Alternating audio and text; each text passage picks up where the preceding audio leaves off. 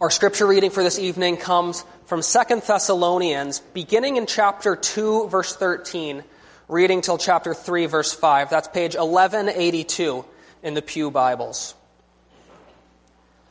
2 Thessalonians 2, we're going to begin in verse 13. This comes just after Paul has discussed a great apostasy or falling away in the church, where the man of sin and lawlessness is revealed, a time where sin will spread. But this comes as an encouragement to the church. He reminds them of the gospel and he encourages them in Christ. So even though in many ways we are in dark days and see dark days, we're reminded of the gospel, God's faithfulness, and this prayer of encouragement. 2 Thessalonians 2:13. This is God's holy word.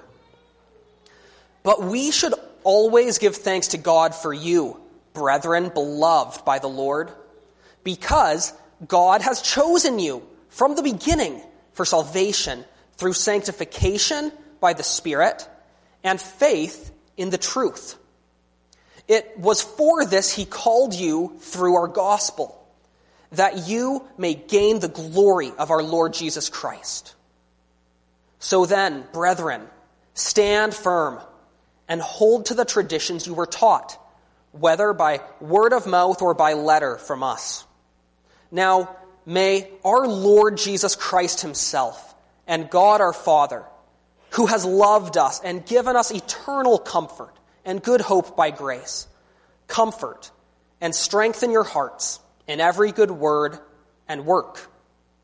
Finally, brethren, pray for us that the word of the Lord will spread rapidly and be glorified, just as it did also with you and that we will be rescued from perverse and evil men, for not all have faith. But the Lord is faithful, and he will strengthen and protect you from the evil one. We have this confidence in the Lord concerning you, that you are doing and will continue to do what we command. May the Lord direct your hearts into the love of God and into the steadfastness of Christ. And verse 5 is our text for this evening. May the Lord direct your hearts into the love of God and into the steadfastness of Christ. Let's ask God's blessing on His Word. Heavenly Father, we pray that you will be with us once again as we worship again this evening of the Lord's Day. Lord, we do desire to give you our attention because you are worthy. And we pray that your word will bear fruit in our hearts, that your Holy Spirit will make our hearts to be fertile soil for the growth of your word, that we would all grow in the grace and knowledge of the Lord Jesus Christ tonight. We thank you that you do honor your word, that it goes forth and bears fruit. Bear fruit in us, we pray. In Jesus' name, amen. The sermon title in your bulletin tonight says, Lord, guide my wandering heart. Um, I might, I made a last minute change to the title, same sermon, don't worry. Uh, but I thought a more fitting title might be Rooted and Running. These are the two key ideas we're going to talk about tonight being rooted and running. Rooted in love and running with perseverance. As I said when I introduced myself to you guys earlier, I'm from British Columbia. And one of the wonderful things about being from British Columbia is that we have all these wonderful mountains and forests to hike. And I love hiking. It's one of my favorite pastimes. And it's just a, such a wonderful activity, being out in God's creation, going around into the wilderness, away from the hustle and bustle of life. But, you know, there are dangers that can come with hiking. And the main one that people often talk to me about and my mom worries about is the threat of bears or other wild animals, mountain lions, what have you. But actually, wild animals are one of the least dangerous parts of hiking. They account for about 4% of hiking fatalities. What is actually the most dangerous element of hiking, the greatest danger to the hiker, is getting lost. Wandering off trail and being lost in the woods is by far the number one cause of calls to search and rescue and fatalities in the wilderness. And the problem is that we are really naturally bad at having a good sense of direction. And so when you lose the trail that's been marked out, people very quickly get disoriented and they start wandering.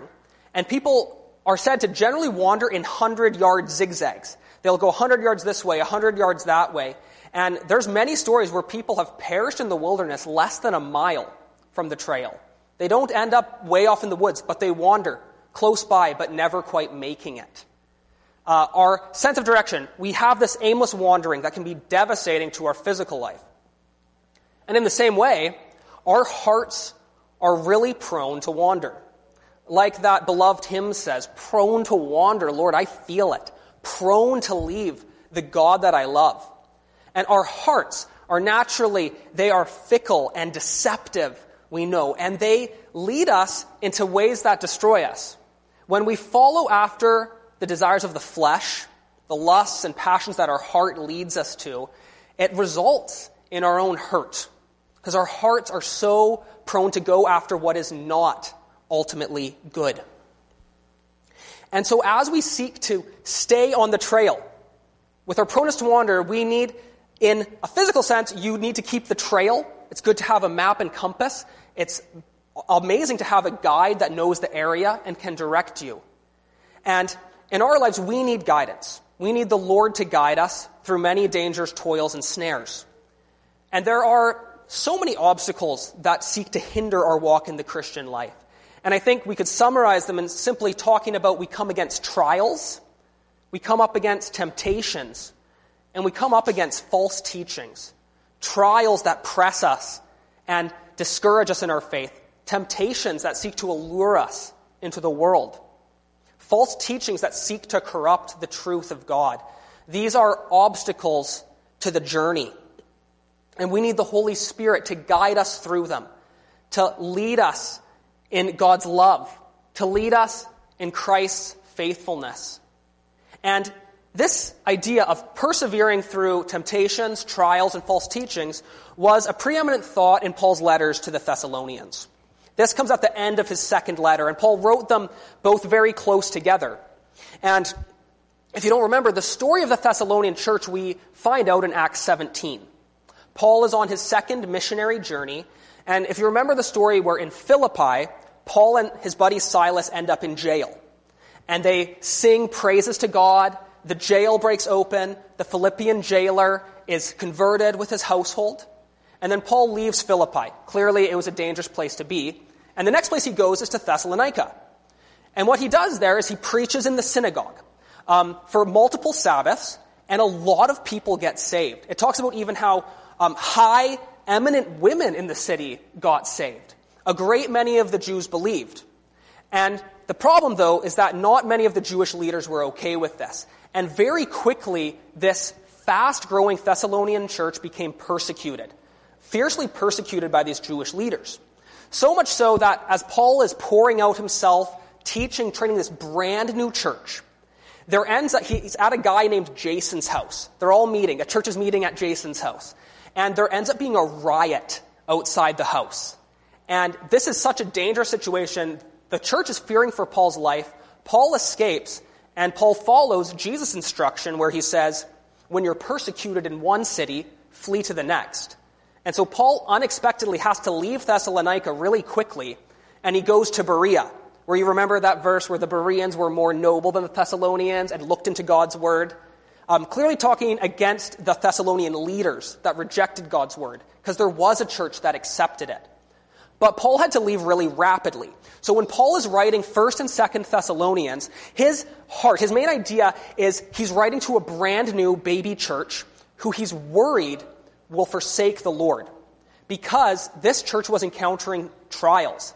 There was first fierce persecutions, and he didn't want this church to be that rocky soil where the word doesn't bear any fruit. This church was also surrounded by many temptations. He talks in 1 Thessalonians 4 about the temptations to sexual immorality and the terrible sexual immorality that existed in the city. And sin and temptation can also shipwreck a church, can shipwreck our faith. But also there was false teaching entering in very quickly. These letters are concerned a lot about false teaching about the return of Christ. Because you see, there were some people that were teaching Jesus was going to come back any second. And so people had quit their jobs and they were just being lazy, not doing anything because they thought Christ would come at any moment. Other people were trying to teach that Christ had already come and somehow people here had missed out. And other people were teaching that if you had died before Christ returned, you wouldn't partake of the resurrection, but you'd be left out. Only those who were alive would be part of the resurrection. So just like we face trials, temptations, false teaching, so did this Thessalonian church. And Paul writes these two letters to them dealing with each of these issues. And in chapter 2 of this letter, he was, as I said, talking about this falling away, apostasy. And then as we read, he encourages them in the gospel that God chose them from the beginning for salvation. God called them through th- sanctification of the Spirit. He prays that God would comfort and strengthen them. And he asks them to pray for himself. And as this church is hearing these letters and they're being warned about these trials, these temptations, these false teachings that are accosting them, it could be um, an opportunity for them to fear. And I think as we think about the reality of people we know who fall away from the Lord, people who fall into sin, it can cause us to fear as well, because we know the sin and unbelief that dwells in our own hearts, don't we? But Paul encourages them in chapter 3, verse 3, and he says, But the Lord is faithful, and he will strengthen and protect you from the evil one. What a wonderful promise that the Lord is faithful to his people and protects them. And he says in verse 4, we have confidence in the Lord concerning you, that you are doing and will continue to do what we command. So he encourages them. Remember, in all these trials you're facing, the Lord is faithful. We're confident you're going to follow him. And yet, Paul prays. We're looking at this prayer in verse 5. And yes, we remember God's faithfulness. We remember that he who started a good work in you will complete it at the day of Christ. And so we can trust the Lord, yet we still pray earnestly that God would keep us, that God would guide us, that God would direct us. And so we see, he then comes to verse 5, and this is sort of a concluding prayer to all these thoughts. This is his last wish in this section for this church. He says, May the Lord direct your hearts into the love of God and into the steadfastness of Christ. This summarizes his hopes, his wishes for the Thessalonian church. And this is my hope for Covenant URC tonight. My hope that you guys would have a desire for the Holy Spirit to be directing your hearts into God's love and into the steadfastness of Christ. And this is a beautiful verse. It's a Trinitarian verse. As Paul is often Trinitarian in his prayers, it begins saying, The Lord direct your hearts. The term Lord in the books of Thessalonians usually refers to the Lord Jesus Christ. Christ the Lord, as the one who directs the heart. But we know that Christ is ascended sitting at the Father's right hand. So as Christ directs us, how does Christ direct us? Christ directs us by the work of the Holy Spirit whom he ascended to send, the helper, our comforter.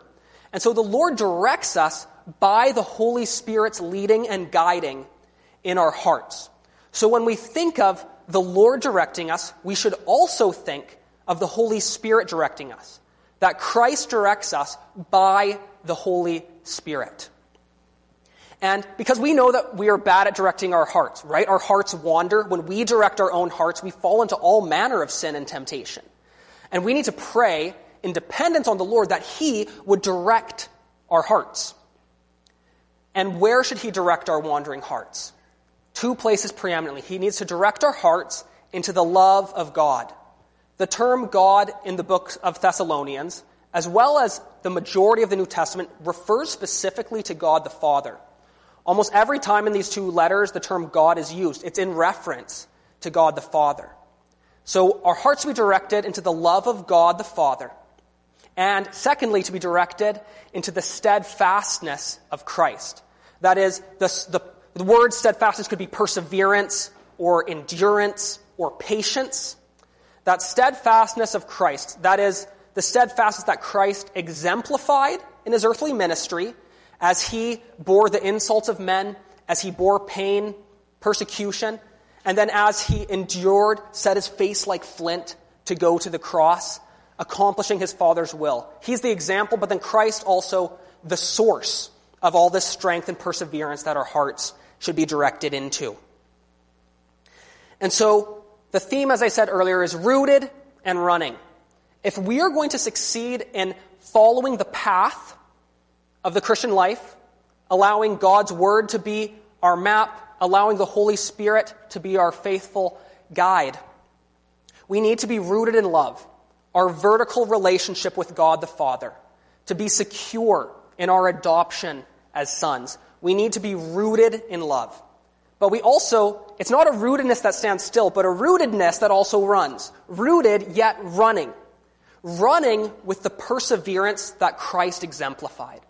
Running with that persevering heart that Christ gives us by his Spirit. That's where we're going tonight. We're looking at being rooted and being running.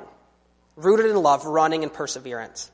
So, first, let's look at this petition. What are we asking? What are we desiring when we're desiring to be rooted in love? I think the first question that comes up when Paul prays, May the Lord direct your hearts into the love of God, is what is he talking about? Is he meaning direct your hearts into the love of God towards us, to step into the love that God has for us? Or is he saying to direct your hearts into your love towards God, to direct your hearts in loving God. And I really don't think we have to choose. I think the answer is both. Because love in our relationship with God is impossible to be one sided. Because you see, our love to God always arises as a response to God's love for us. Do you remember 1 John 4:19 which says we love because he first loved us? Our love to God is a response to His love for us.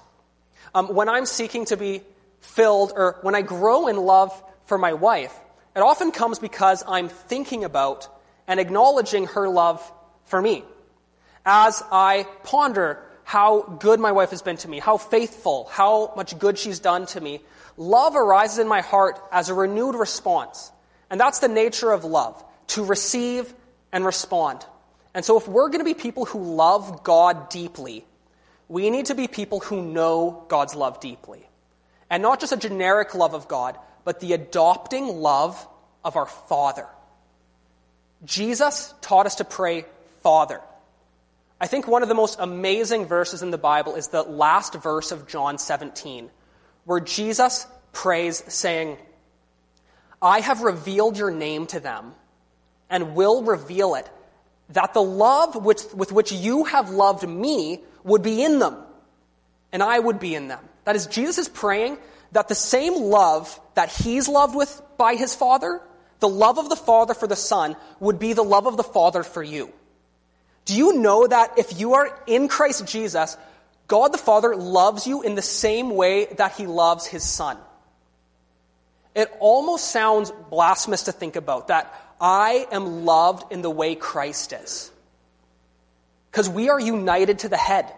We are in Christ. We're united to Christ, our elder brother, and so are adopted as sons of God, and so recipients of our Father's love.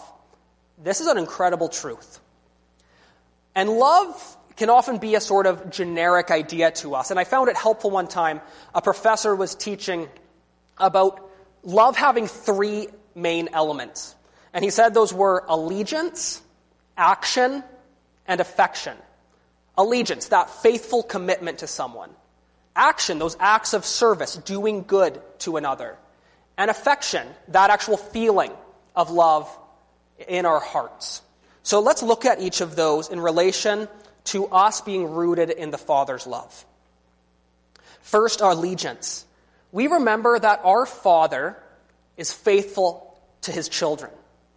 He was faithful to you if you trust in Christ in eternity past to choose a people, to elect them, and then in time to send his own son to die for them, to bear sin, shame, the cross. In time to send His Holy Spirit to work in your heart, that you would know what it means to trust in Christ and to know the Father's love. And to everyone who's been adopted into the Father's family, no one can snatch you out of the Father's hand. The Father will keep you through your life, through the trials and temptations, unto eternity. What a faithful God to us. God is jealous for us. He cares to be our God, and then that we would be his people. Because we're called in this love relationship to also be faithful to God. Do you remember how friendship with the world is enmity with God? It's a, uh, having allegiance to the lusts of our flesh, allegiance to the things of this world, is against having allegiance to God. That's the first commandment to have God be our God, to have no other gods before Him. And so to be rooted in love is to be rooted in having God first, having God have the preeminent place in our lives. Allegiance, but also action. Love can't be stale. For there to be true love, there has to be actions of love, acts of love, acts of self denial where you're seeking to please the other person. Um, even again in marriage, self denial is of the essence of love because you deny yourself in order to please someone else. So even in the smallest things, when you de- deny your leisure time in the evening to do the dishes for your spouse so that they can have the pleasure of not having to, or you deny a bit of strength in your hands to give them a nice massage, or you deny spending time flipping through your phone so that you can have a nice talk together. Even in these little things, love is shown in our self denial, and so in our love to God. We deny ourselves so that we can serve God. Because this is what love to God means in action it means a desire to please Him in all we do. And this is also the essence of the fear of the Lord, where God factors into every thought and every situation, where we live in the reality of God. What would God think?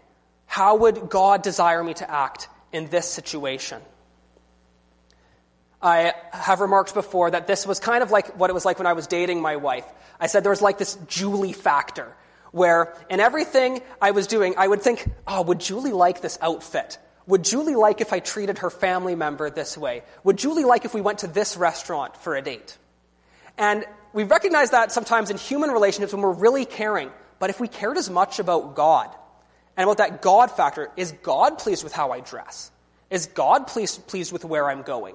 Is God pleased with the way I'm speaking? We need that God factor, where our actions of love, denying the lust of the flesh, to live in acts of love for God, to do good for the kingdom of God. And that really should be the goal of the Christian life, to do as much good for God's kingdom out of love for our Savior as we can. As 2 Corinthians 5 says, the love of Christ compels us to live not for ourselves, but for Him who died for our sakes and was raised.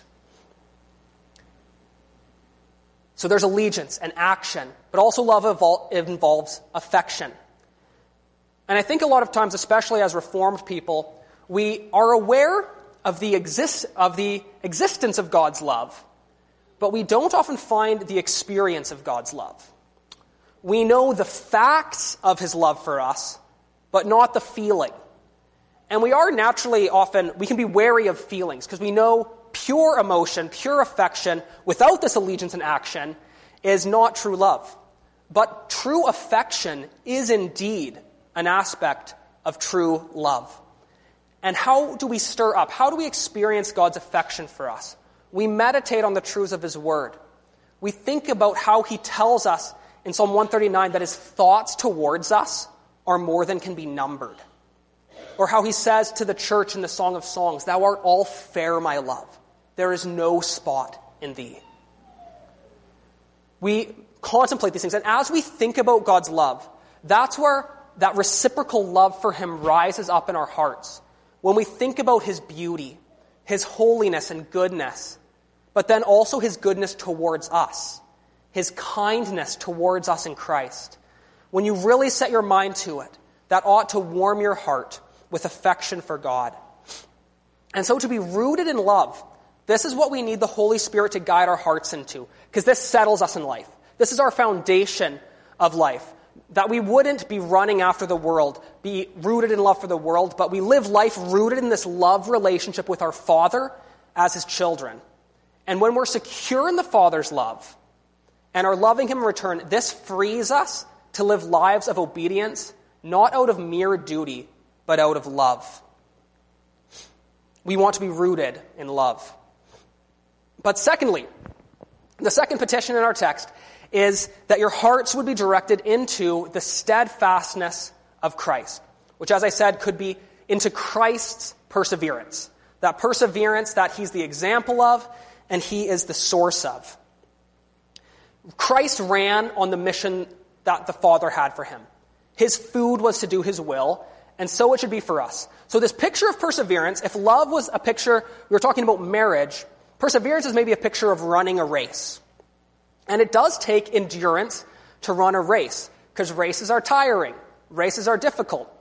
There can be different obstacles that come up. And so, we as Christians, we need perseverance, endurance to bear with the troubles that come our way, and recognizing that there are so many things in life that seek to throw us off course and to hinder us in the race we're running. Remember Hebrews 12 where we're called to throw off the sin and the weights that cling to us so that we can run hard after Christ.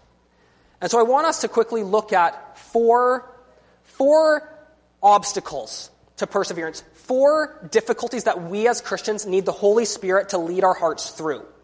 Four things that we need to conquer and endure and press on through if we're going to follow God.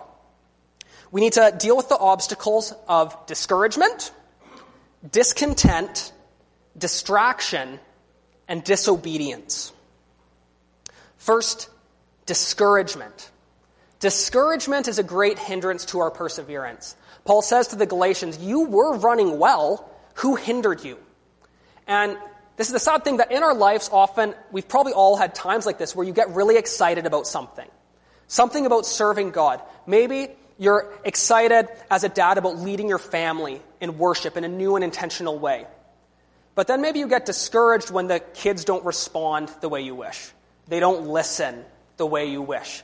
And you're growing discouraged. Maybe you were excited to be a part of a ministry in the church. And maybe that ministry didn't go well. Maybe it shut down and you're feeling discouraged. Maybe you were seeing signs of growth and repentance in a child that has turned away from the faith. But you've seen those signs since dwindle away, and you're discouraged. We need the Holy Spirit to give courage to our hearts and all these discouragements that we would persevere in good. A couple verses later, in verse 13, Paul says, Do not grow weary in well doing. And you remember he says a similar thing in Galatians 6 Don't grow weary in doing good, but knowing that in due season we will reap if we don't give up. So we have need to pray that the Holy Spirit would grant courage to us to keep doing what we know is right and what we know is good, even though we're not seeing particular fruit at this time. We need courage through the Spirit, the courage of Christ. Secondly, we need to persevere through the obstacle of discontent.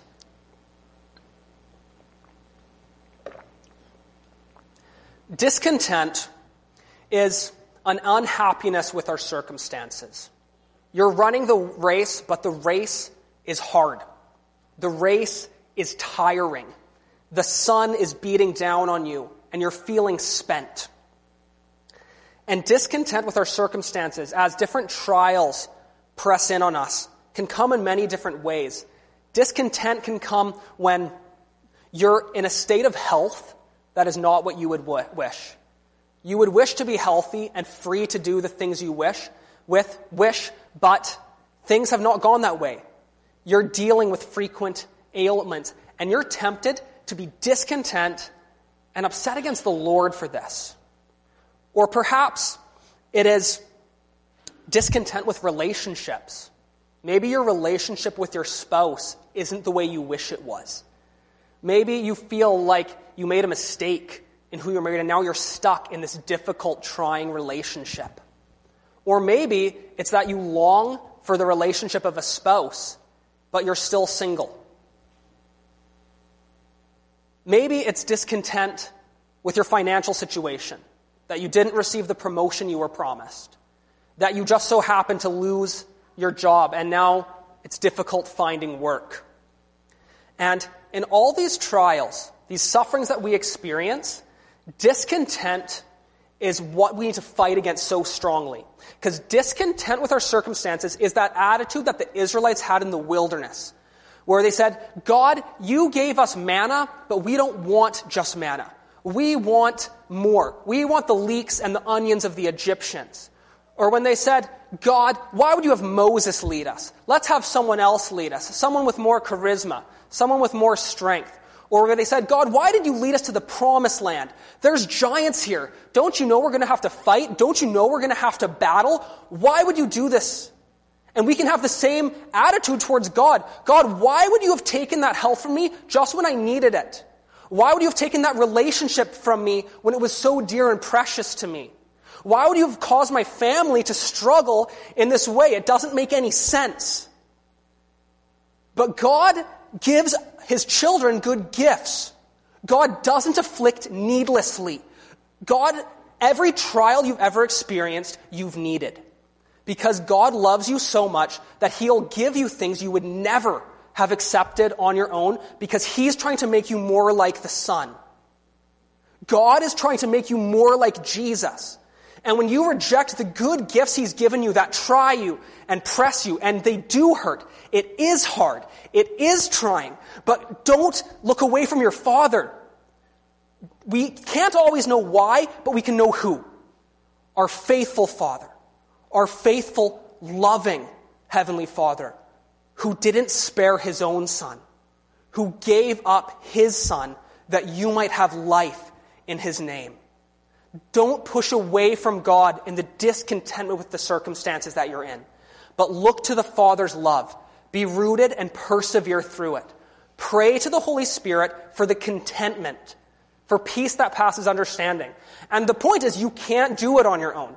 You can't find contentment in these things on your own. That's why we need this prayer. That's why we need the Holy Spirit dwelling and living in our hearts, so that we could do the impossible. Be content when everything in life is against us. Oh, dear saints, you have need of endurance. You have need of the perseverance of Christ. There's discontent, there's discouragement, but there's also distractions. Often, out of discontent, we seek to find meaning and life and joy from things of this world maybe lawful things, but things that distract us from the best thing.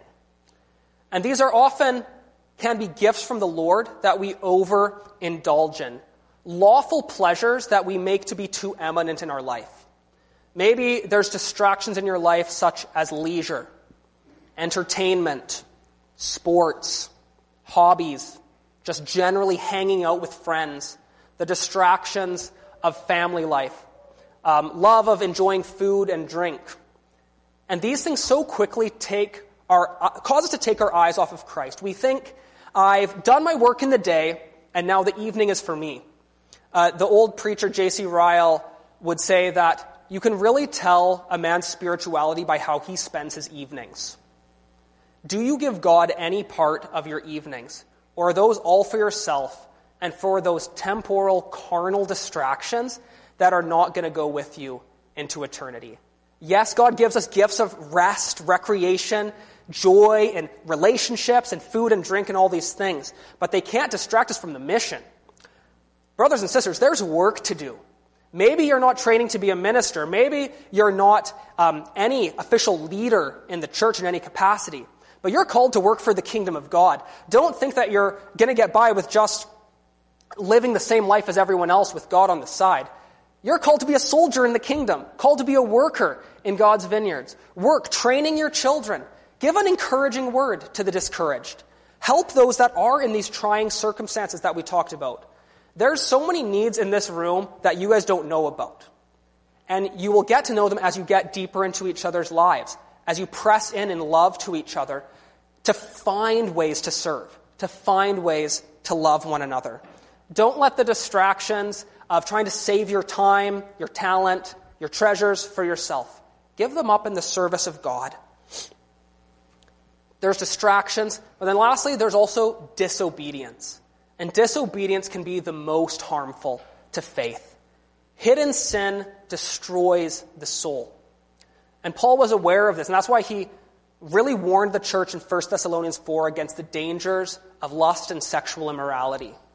Because that impurity and that unholiness corrupts faith, and it hurts faith and destroys faith.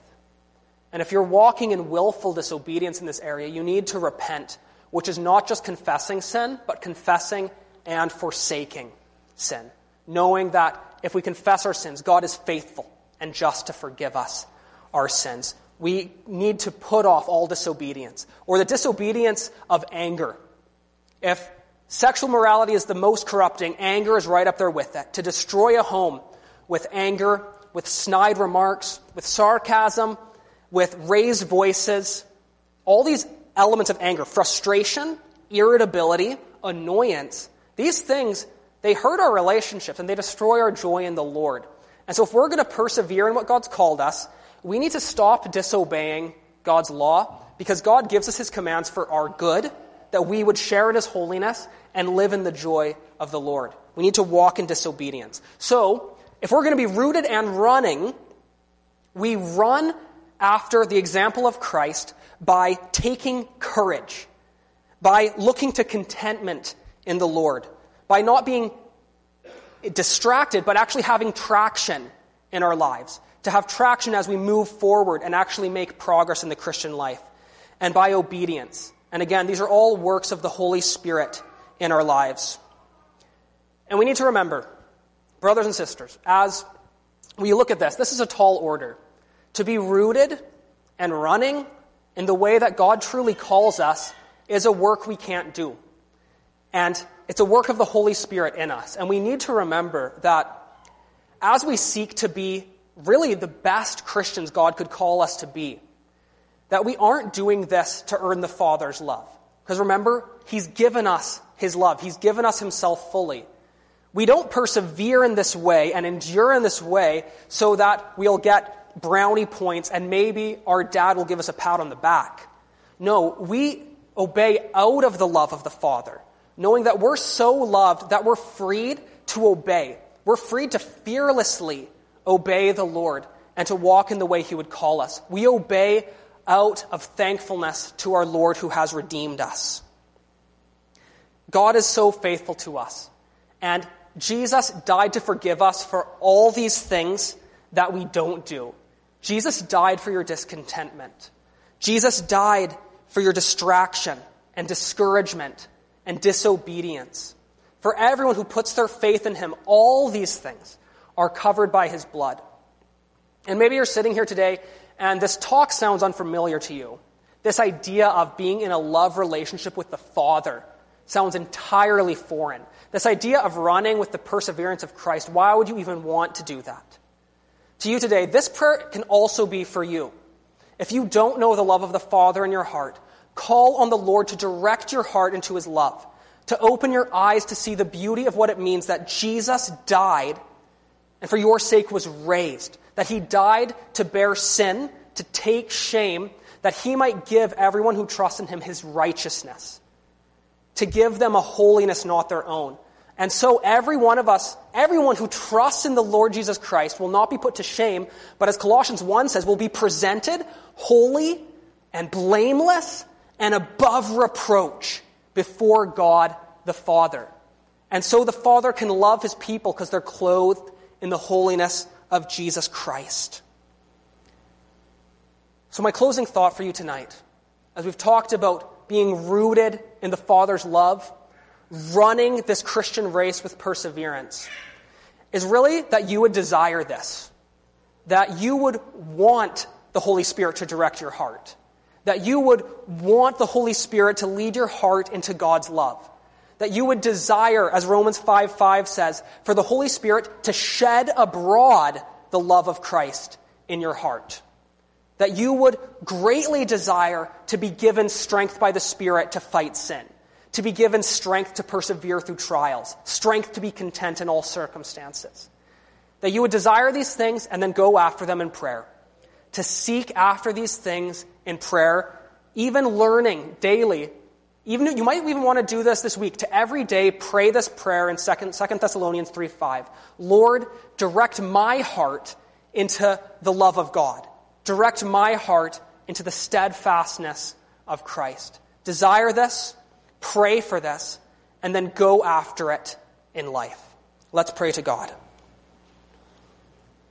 Lord, you have called us with a high calling. You've called us to be your co laborers. You've raised us up and seated your people, those saints of God, in heavenly places with Christ Jesus. And Lord, we want to live up to the calling you've called us with. We desire, Lord, to serve you on earth. But we admit that we get so easily distracted. We so easily wander in our hearts. So, Lord, forgive us for our wandering. Forgive us for going after the flesh. Forgive us for going after the world. Forgive us for following our own lusts. And help us to follow you in the strength of your Holy Spirit. Lord, we admit that we're weak. We admit that we need to depend on you. And we do ask that you will grant a greater measure of the Spirit's sanctifying work in our lives to purify us, that we'd be a people for your own possession, a people zealous of good works. Lord, for Covenant URC, that you would bless all these saints with perseverance, that they would not grow weary in doing good, that they wouldn't grow weary of attending your worship together, of serving one another, of serving their families, of working hard in their places of employment, of discipling their children, of seeking to fight the sin in their own lives. Lord, grant my brothers and sisters strength. Grant them a greater measure of your love, that they would know truly what it means to be an adopted son of the Most High King. Lord, make these realities to be true in our lives and lead us in them, we pray. In Jesus' name, amen.